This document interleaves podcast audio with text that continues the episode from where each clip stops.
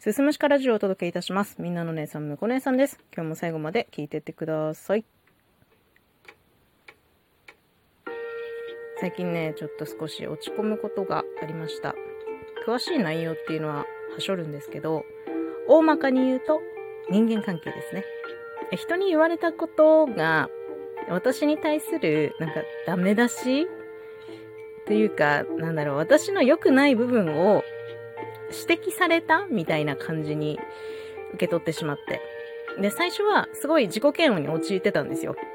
いや、まあ確かに私、ダメだもんな。こういう部分良くないもんな。はあ、私はどうしていつもこうなんだろう。で、まあこうやってね、悲しみに暮れていたんですよ。なんですけど、ちょっとね、時間経って、だんだんそれが、っていうかさ、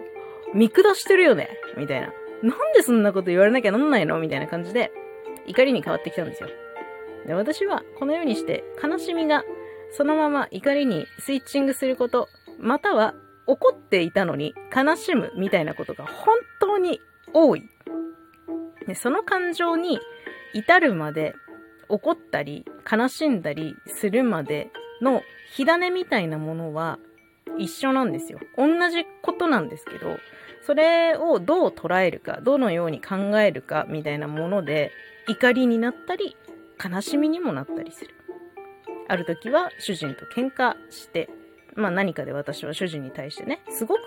こう腹を立てている。だけど、まあそういうことは話し合うんですよ、お互いにね。私はこうこうこういう理由で怒っていますっていうことを主人に伝えるんですけど、なんかそうやって話してるうちに、なんかこんなことで怒る私は一体何なんだ？なんでこんなに器小さいんだ？なんでこんなことに主人を付き合わせなきゃいけないんだって悲しくなってくるんですよね。なんかね、こういうなんか腹立たしさ、怒りもしくは悲しみを感じている心の一部分というか心の箇所は多分一緒なんですよ。その厳密に言えば、まあ心つまりは脳なので、脳みその使ってる部分って多分一緒なんだろうけど、怒りと悲しみには互換性があるなっていうふうに思っていて、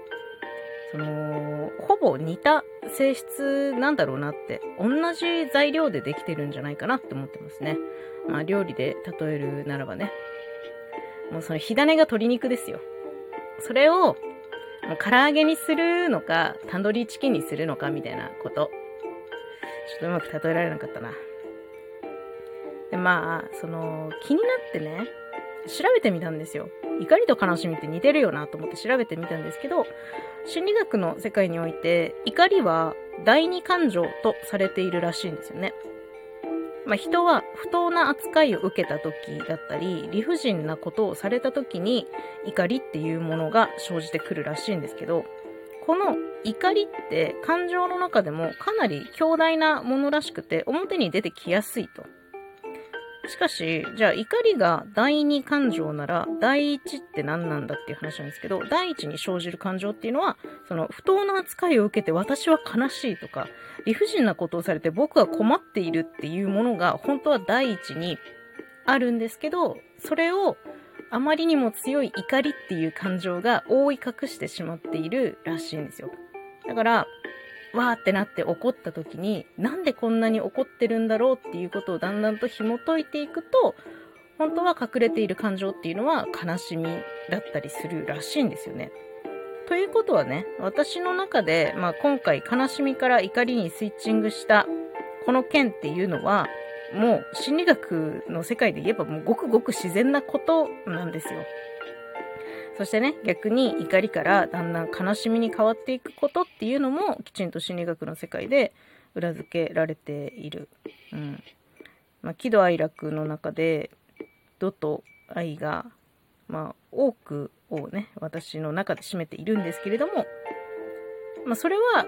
割と自然なことなんじゃないかなっていうふうに思ってますね。なんか私がいつも怒ってるっていうのは、その裏面に悲しみがいるんで、そんなに不思議なことじゃない気がしますね。なんか、